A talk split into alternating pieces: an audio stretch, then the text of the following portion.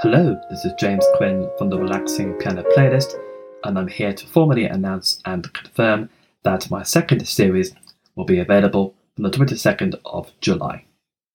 In the upcoming series, I will be playing a wide variety of music, featuring many familiar composers such as Bach, Mozart, Beethoven, and Chopin, as well as some newer additions to the podcast. I would like to take this opportunity to express my gratitude to you for choosing to download and listening to the first series so far.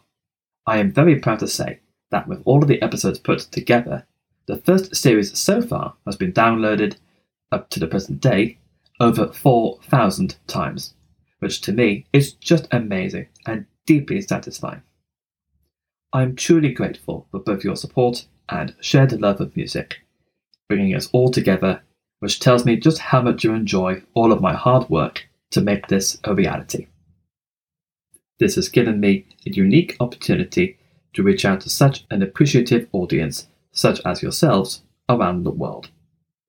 No matter what is happening in the world today, one of my aims with this podcast is to have this style of music help to give a moment of both contemplation and tranquility. And I hope that I've done this to the very best of my ability for all of you.